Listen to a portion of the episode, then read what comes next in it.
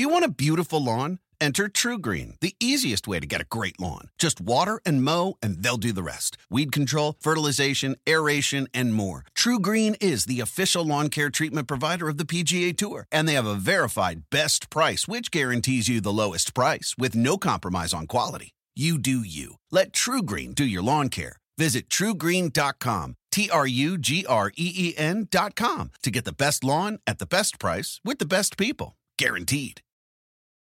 Whether you're a morning person or a bedtime procrastinator, everyone deserves a mattress that works for their style. And you'll find the best mattress for you at Ashley. The new Tempur-Adapt collection at Ashley brings you one of a kind body conforming technology, making every sleep tailored to be your best. The collection also features cool to the touch covers and motion absorption to help minimize sleep disruptions from partners, pets, or kids. Shop the all new Tempur-Adapt collection at Ashley in store or online at ashley.com. Ashley, for the love of home.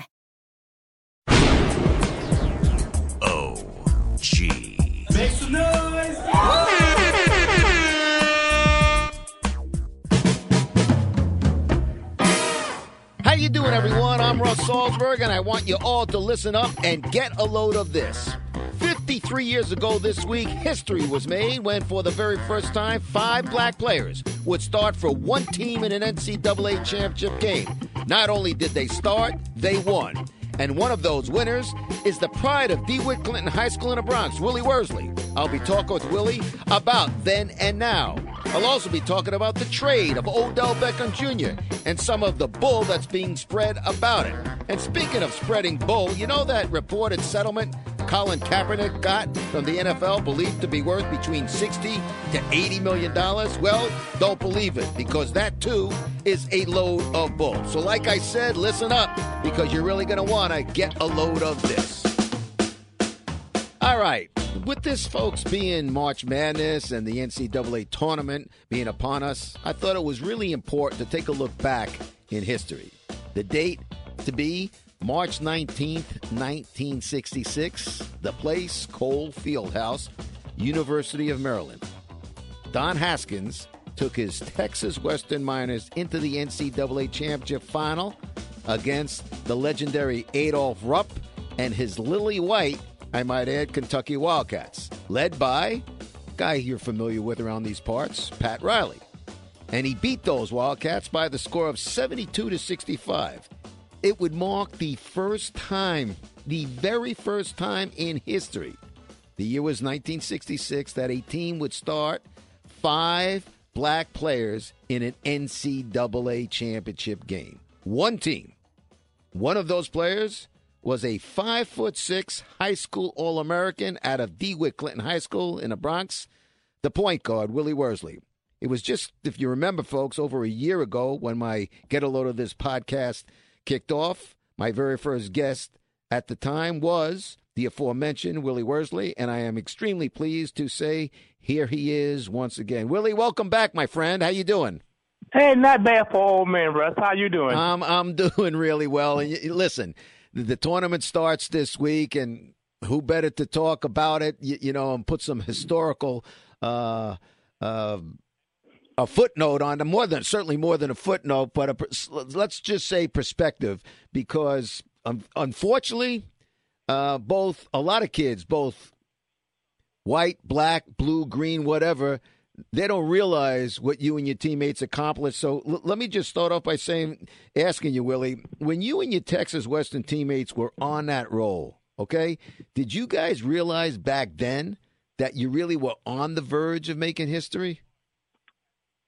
Russ, can I be honest with you? We didn't know what history was. All we that was one in the class we had to go to the, the pass to be eligible. You know, uh, the, the good thing was we was 18, 19 years old, and and from my perspective, I was close to the East. You know, we never played in the East. Right. You know, and I was close to home, and and they told me you're gonna be on TV. My mother get a chance to see you play on TV. That was more important than anything else to me. Yeah, it, you know, well, uh, since you brought that up about your mom, and I was going to get to it a little later, but, but correct me if you know I'm wrong. But wasn't that game the one and only time your mom got to see you play? Absolute. Sad to say so. you know, my mother, you know, worked very hard. Not, not like these days. She didn't get a chance to come to the gym, watch her son play. She had to put food on the table and clothes on my back. So she saw her baby on TV, I think that was one of her greatest thrills. Now, you're a coach, Willie. I believe 19 years now at Spring Valley High School up in Rockland County. And That's you know, correct. A, a, coach, coaches always say, I, I've heard this several times in all sports: don't let the game or the moment get too big. You know, that just you know try and play the game. But was it tough not to let? I mean, whether you were worrying about passing your grades or not, but there you are.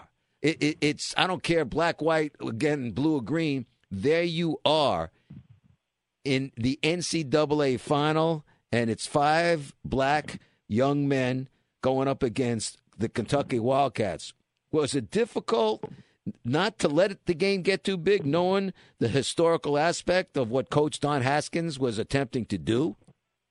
Well, it was very tough because you know, for some of us who remember back those days, there's a lot of tension going on in the world you know, in the 60s and the mid 60s was really hot and heavy. Right. Uh, we had to prove, not only to ourselves, to everybody who doubt us, that we could play under pressure.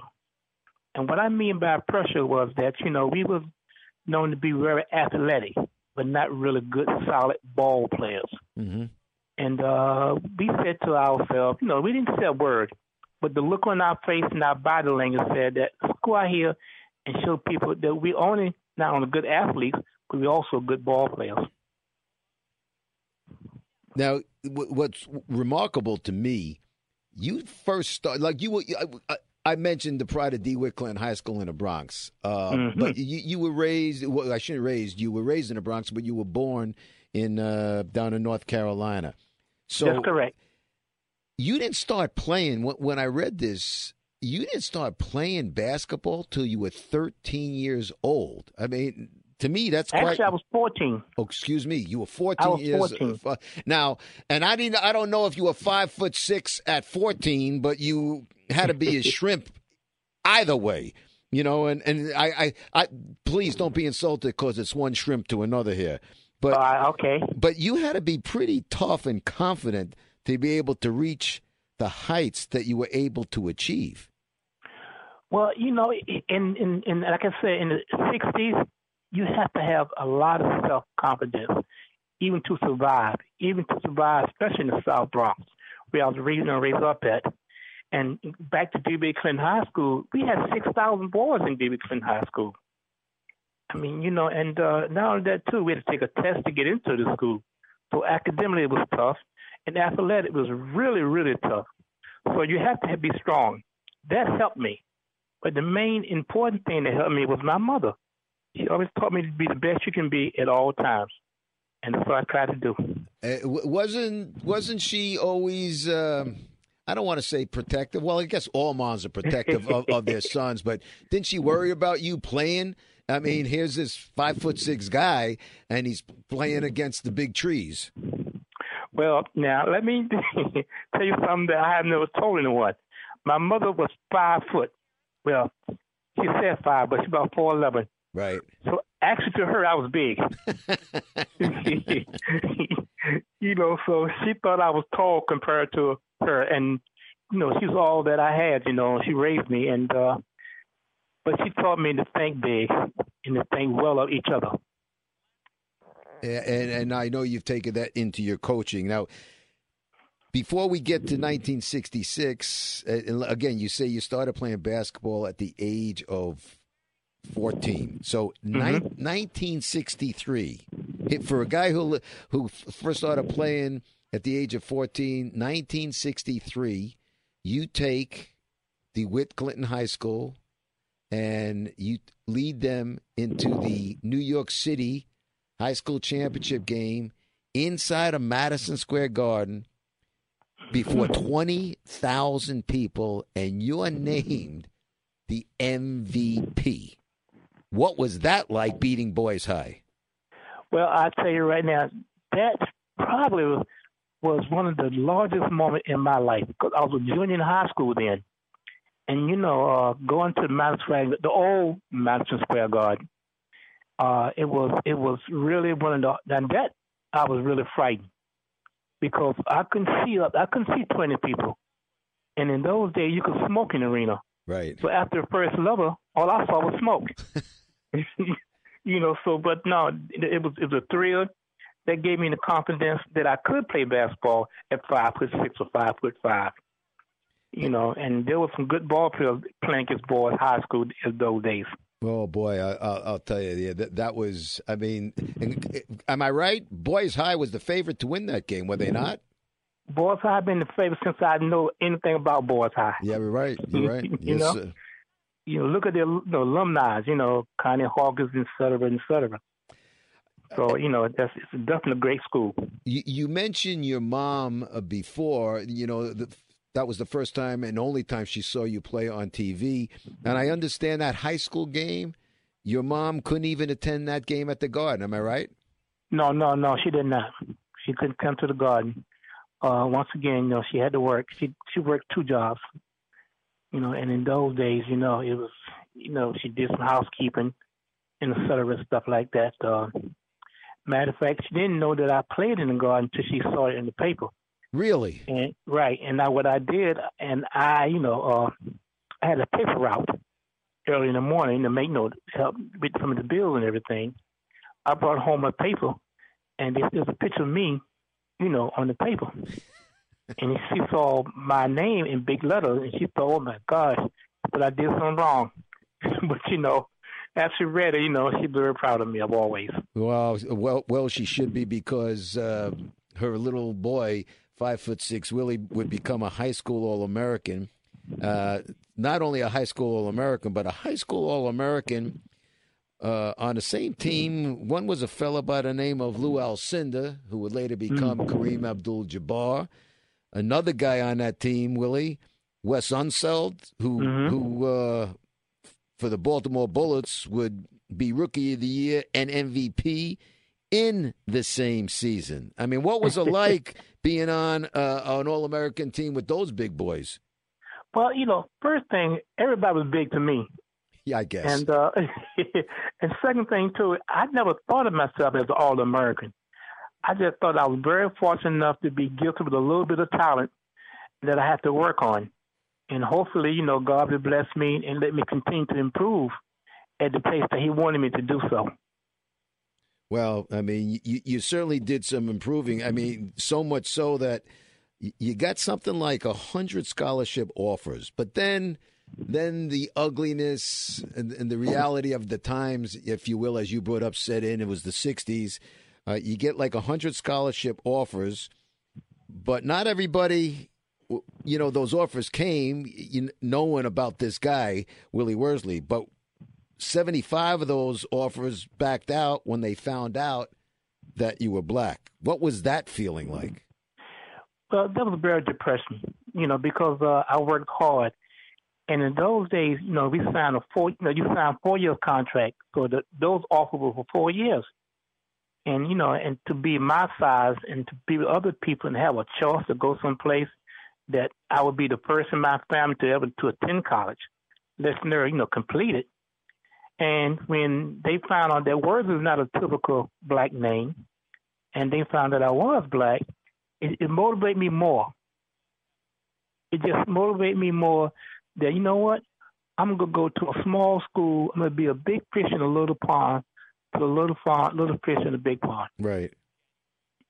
You, you know, Willie, hearing you talk there is, I mean, you went, listen, I, am a kid of the 60s. I mean, we know what it was like then, you know, with civil rights and, and breaking barriers and what. And for some of the crap that you went through, and we'll, we'll get into it, there's not a trace that I hear, a trace of bitterness at all in your voice. No, no, no, Russ. You know, Russ. You know, man. You know, and when I'm speaking, I'm speaking straight from my heart and the honesty. I don't have time to be bitter. I really don't. You know, it's it's just like you know, uh, the past is the past. What I got to do is work, make sure it doesn't affect me, and make me come negative. You know, make me continue to be on a positive note, and to help those people who are willing to take my you know help. I think each one of us to each one should teach one. That's what I believe in. If I can help one person, be it a student, player, or adult, that's one person less to worry about. That's one person in this world who's full of hate. I don't have time to hate. But that's well said, Willie. So, with all those offers, you end up picking, as we know, Texas Western down in El Paso, Texas, which for you might as well have been uh, uh, Moscow or, or someplace. Yes, it, it, it was too. right. Believe now, me, it was. right now, you you've never been on a plane, so it's your first flight. I did my homework, so tell me. You ab- did. You did. Tell me about Mother Airplane. Oh my gosh, you did your homework. You, you, you get a you get a golden star, right?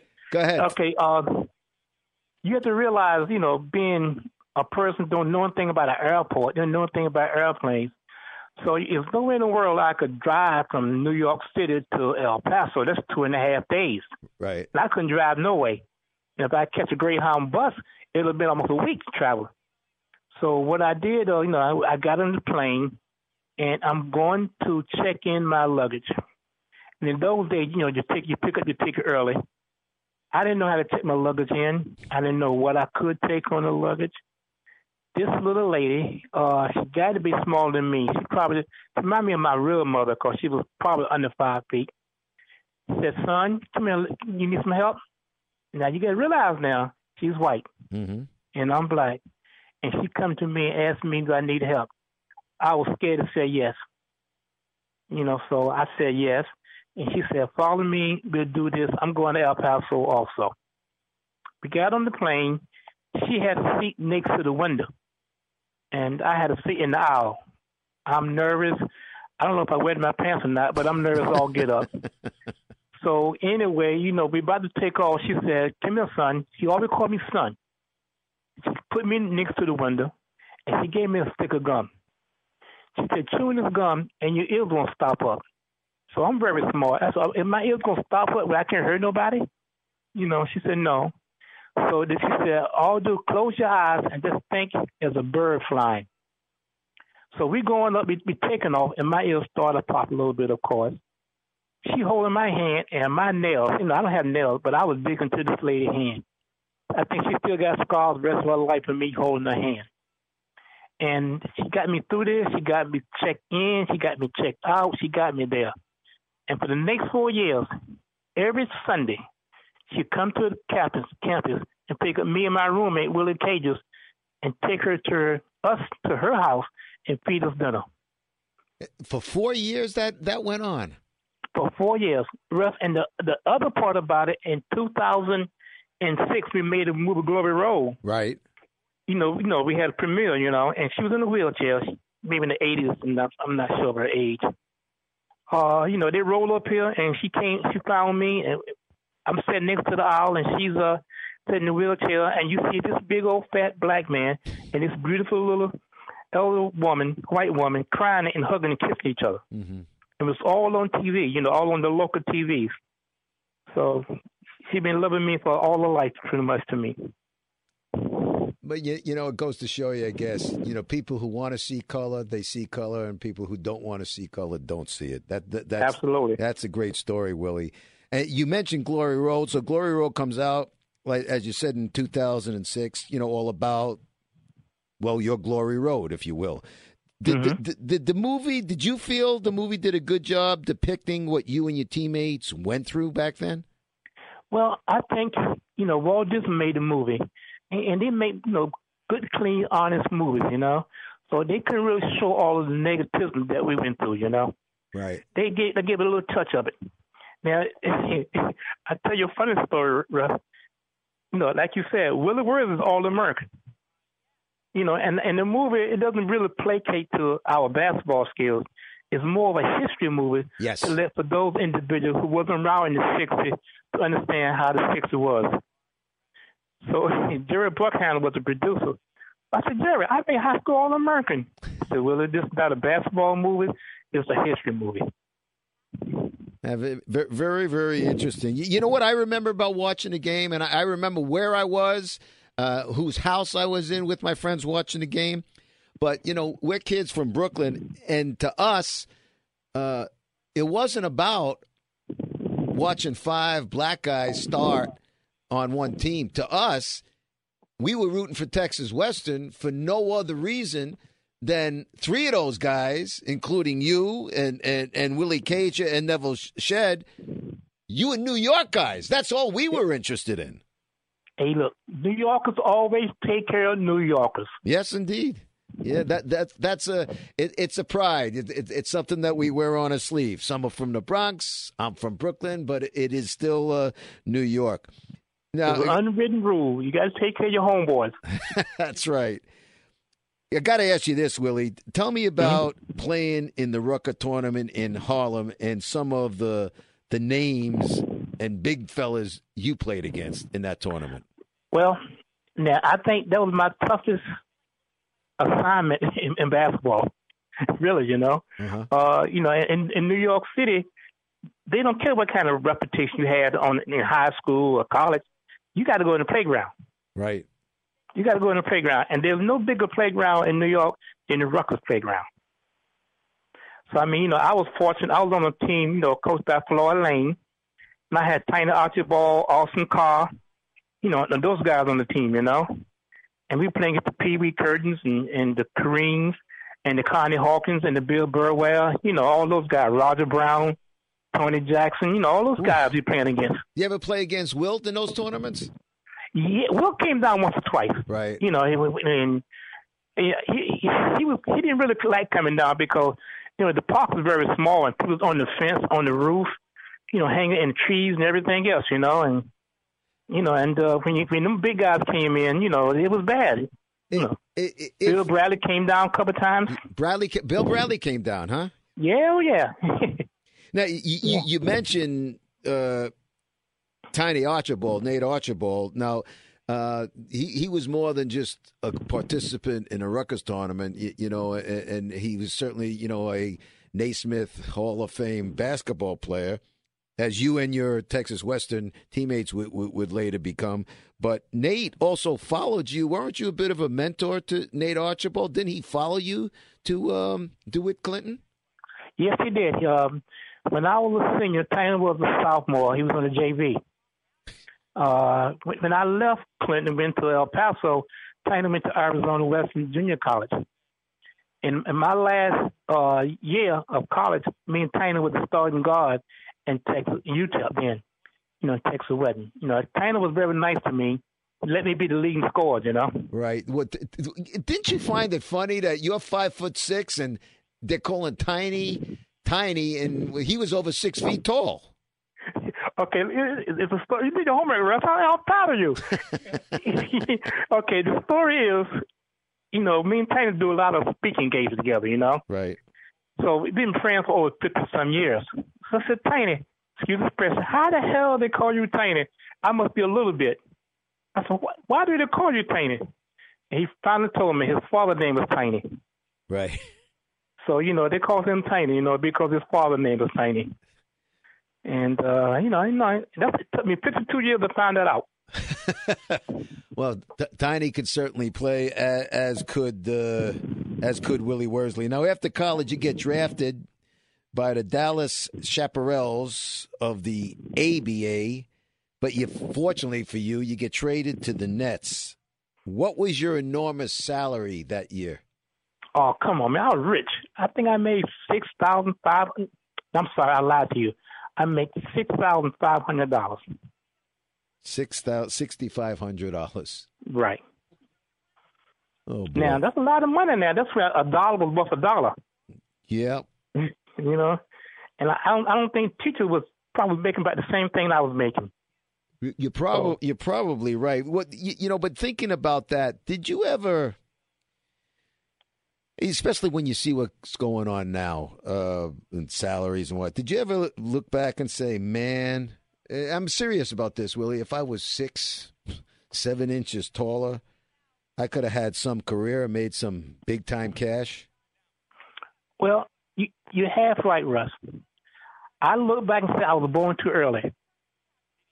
You know, uh, I think my lack of size made my heart stronger, made me, my desire stronger. I see the things they were doing, I was doing when I was in junior high school. I mean, you got to realize I was dunking the ball you know, when I was five foot four or five foot three or something like that. And I could shoot with the best. I could run with the best. I could do all those things they doing now. And when they come out there and shoot those jumpers and they dunk the ball, I said, look, you're six foot nine, you stand flat foot and you're touching the rim. That's not a hell of a job.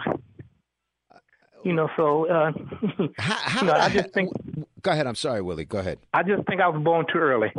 Well, I mean, I'm glad you brought up the, the dunking thing. I, I mean, for people who might not comprehend what we're talking about, this is five foot six Willie, and you're able to dunk, actually almost tomahawk dunk the ball. Wh- where did that come from? Did you always have like strong legs? Did you, did you work out more? Were you a runner? No, I was not a runner, and I'm allergic to weight. So uh, the point was that in the South, I played football.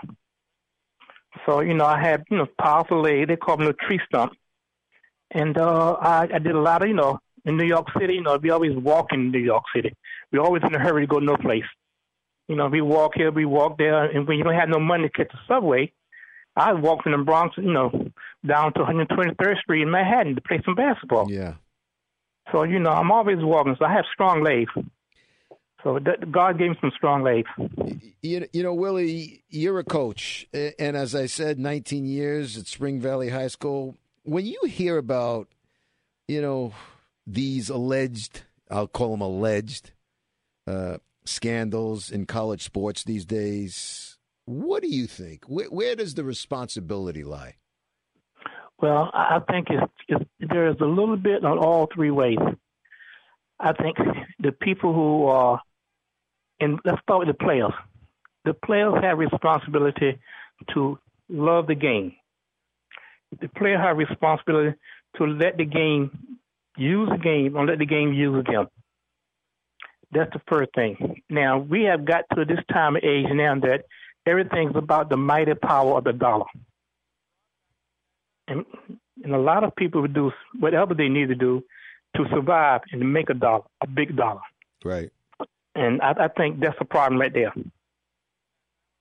You know, in your book, I, I want to mention it. Uh, Willie Worsley's book, uh, "Our Reward Will Be in History," and and I folded the page because y- you talk about this one page. The first thing Don Haskins ever said to me when I came to El Paso, El Paso was about my schoolwork and how important it was, and then you go on to say, I mean, that you had a 45 year career, you know, non related basketball, and, and you did well. Harry uh, uh, Flournoy, Willie Yeah, Cager, Flournoy, yeah. Flournoy became the high school teachers. David Lattin, after you know his pro career, got a bachelor's of science degree in business. Joe Hill was a VP of you know natural gas in El Paso. Nevil Shed worked as a coordinator for student activities at University of Texas. Orsten Artis became a detective, and, and you, the way you're talking, you're all proud of it because you know, like you were minority students in a tough time. You sense people of color don't realize what you guys did. Does that ever bother you, Willie? Well, it bothered me some, Russ. Uh, it personally bothered me because I think they take for granted what they have. I think most of the young adults, and I could be wrong, it's to the left shoe, think they are entitled to something instead of working for something. You know, and, and I think everybody, you know, some people think, you know, the world owe you something. Only thing the world owe you is a chance, an opportunity. If you don't take advantage of it and you don't go out and do the right thing about it, then you're done. Uh, we worked hard. We had to work for our chance. We knew no one would never give us anything. We knew that we had to work twice as hard just to get equal. And I didn't say fair now, I said equal. Because life is not fair. Well, you know, life might not be fair, Willie, but uh, I, I, I'm not saying this patronizing you. I, I mean, uh, you're an example. of- You might be five foot six, but you might as well be seven six in stature, my friend. Because no, I, I mean it sincerely. Because some of the things that you say, just the way you, you just said that, and there's a reason why you and your teammates are in the Naismith you know, Hall of Fame. You, you and your Texas Western teammates, and uh, you know, all the honors and what that came your way. Just the things you, you appreciate. I, I know when you talk about your invitation at the time uh, to the White House from you know George W. Bush. I mean, that was a thrill for you, was it not? That was that was that was wonderful. How many kids from the South and from the ghettos go to the White House? You know, and then you got to look at the whole team. Pretty much from low economic background. Some from Missouri, you know, Detroit, you know, you know, Chicago, Indiana. We all had a background that was not the best of backgrounds. And to walk, it's a joke, Russ.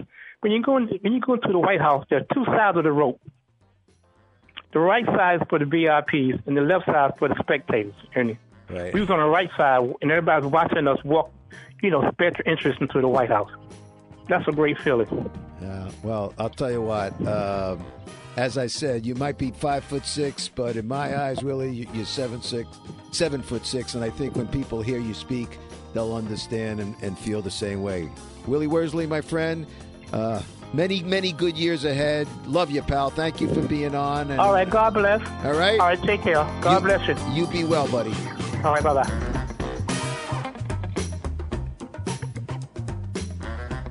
All right. From basketball and Willie Worsley, let's go to football and talk about the trade of uh, last week, Odell Beckham Jr. And as I said in the open, some of the bull that's being spread about it. And it is bull. Look, you can call me wrong, whatever you want, because I didn't expect Odell Beckham Jr. to be traded. But he was. But he wasn't shopped around uh, as Dave Gettleman said this week, and as I said when the deal went down, that it happened within 24 hours. But uh, I'm not here to discuss that. I'm, I'm here to talk about, I'm not here to discuss it. I'm here to tell you some of the crap that's being spread about is complete bull. First of all, I look at the front page of one paper, the Daily News, this past week. Picture of Dave Gettleman, giant chicken, giant chicken. Calls Dave Gettleman a chicken because he wasn't facing the the media right away giving answers. Well, first of all, let me tell you about this chicken garbage. Okay, how many GMs? You want to call a man a chicken? How many GMs do you think would have the balls to trade a superstar player? The balls to make that deal. You know how many GMs I think? One, Dave Gettleman, especially here in New York. The biggest market in the world, he's pulling a trigger on a trade that he knows is going to erupt in, in, in a load of this, that, and everything. But he pulls the trigger on the trade. Knowing some people are going to hammer him, the, oh, they don't have a plan, they don't have this. I learned this a long time ago, and I think I've said it here on a podcast on more than one occasion. And and I learned it from a guy who I believe is the best he is the best front office executive, you know, GM if you will, that I've seen in any sport and he's currently with the New York Islanders Lou Lamoriello. Because if you're going to be a really really really good GM running a team, it's not that you don't care about the fans. So don't misread what I'm saying but you can't worry about the publicity or what the fans are going to say if that's going to guide you into making a deal or not making a deal. You got to have the balls to go ahead with your convictions and live with it. All right?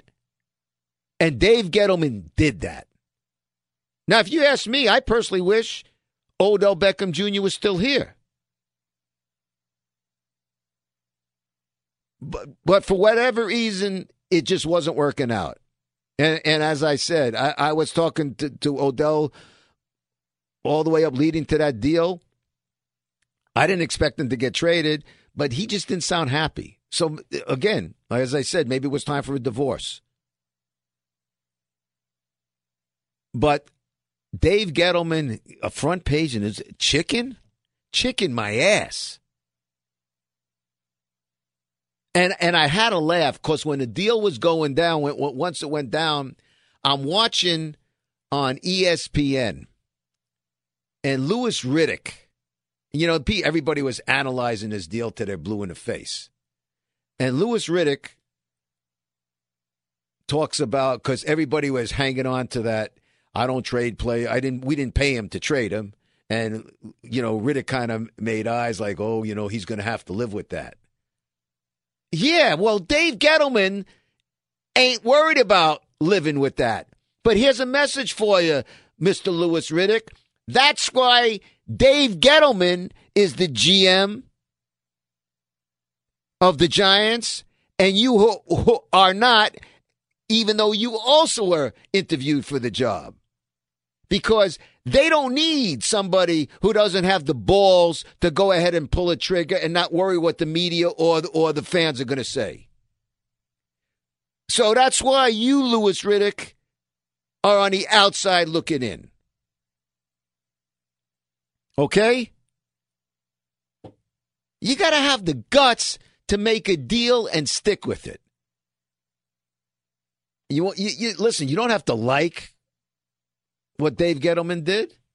You don't have to like it one bit. And you want to criticize, but to use the term chicken, and then this other bullshit, for, for lack of a better term, is when people say, you know, and I'm reading about, well, he's chicken because the fans need to know. It's always easy for the for the media to use that line, the fans, like as if we need to know because we're the conduit, we're the people, we're the communicators for the fans. That that's the bleeding heart BS. Okay? The media, some of the media gets insulted because they want to know. They don't give a shit about the fans wanting to know. They want to know. And they use the fans as their front. Okay? So let's let's if we're going to talk about stuff like that, let's be honest about it. Really. And and then then uh, on what the heck was um where did I see it? Oh, what's his name? The former uh, head of player development and evaluation for the Giants, Mark Ross, is going on um, NFL Network. You know, talking about, oh, it's time to move on from Eli. Mark Ross, who also interviewed for the um, Giants GM job. Mark Ross, who, who's, I mean, his, his balls are so small you can put them in a shot glass and still have room for the booze. Okay? But I remember Mark Ross. I'm at every Giants game, home game on Sundays. Okay, and I remember, you know, when Jerry Reese was the GM, Jerry Reese would come by, you know, walk around like just an average Joe. Owner John Mara walks by without any fanfare. Mark Ross would do his peacock strutting, the big player evaluator. Hey, Mark Ross, you got the balls to criticize the Giants and question what they're doing? You know, Jerry Reese has taken a beat beating for his draft, for this, for that. You were there. You were part of the player evaluation. But you're trying to make a name for yourself to try and get into TV. So, you know what? You're throwing um, bullets and, and, and slings and arrows at your former team. Makes you a fraud, buddy. Makes you a fraud. So, like I say, folks, you don't have to like the trade. You don't have to like it one bit. You know, I, I would say the value, first of all, you're never going to get, when you're trading a superstar, it's hard to get equal value. But as Gettleman exp- explained, basically he got two ones. He, he got the 17th round pick, excuse me, the, the number 17 pick in the first round, but he also got Jabril Peppers, who was a first round pick a couple of years ago. Plus, he got the third round pick. But whether you like it or not, question the trade if you want, that's fine. But don't question the guts of Dave Gettleman. Okay? Call him calling him a chicken is asinine. It's stupid. It makes zero, zero sense. You know, and, and then I got to hear, uh, you know, people talking. Yeah, well, th- that's why maybe some of you people aren't GMs. You know, maybe that's why a Louis Riddick and, and, and a Mark Ross aren't GMs.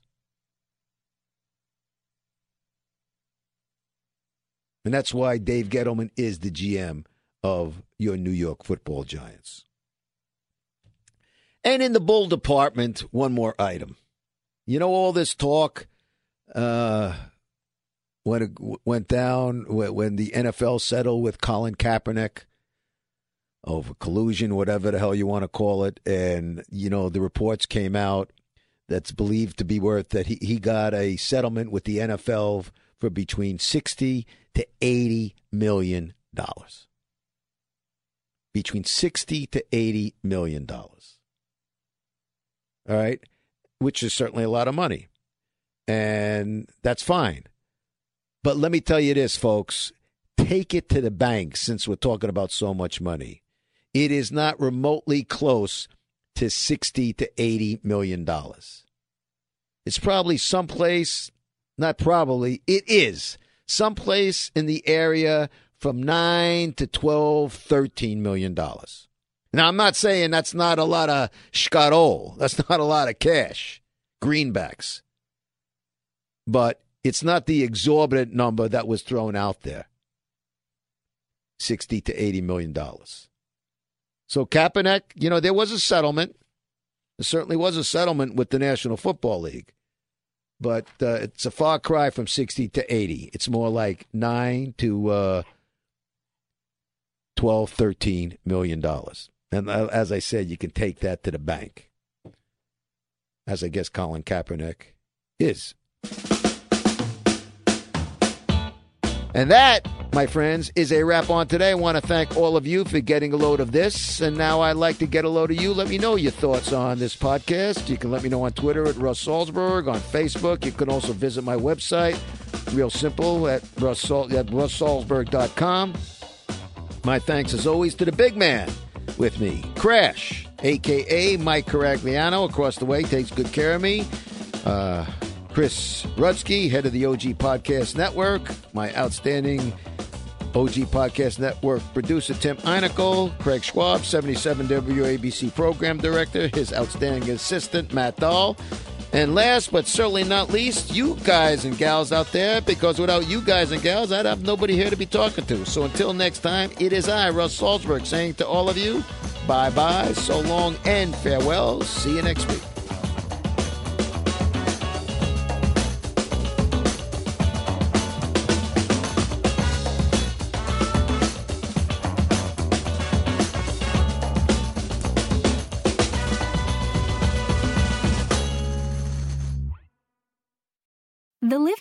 Where you make life's most beautiful memories. But your sofa shouldn't be the one remembering them. The new life resistant, high performance furniture collection from Ashley is designed to withstand all the spills, slip ups, and muddy paws that come with the best parts of life. Ashley high performance sofas and recliners are soft, on trend, and easy to clean. Shop the high performance furniture in store or online at Ashley.com. Ashley, for the love of home. You know, when you're listening to a true crime story that has an unbelievable plot twist that makes you stop in your tracks? That's what our podcast, People Are the Worst, brings you with each episode. I'm Rachel. And I'm Rebecca. We're identical twins who love true crime cases that make you say, didn't see that coming, and we hate the people responsible for them. Listen to People Are the Worst now on Apple, Spotify, or wherever you get your podcasts.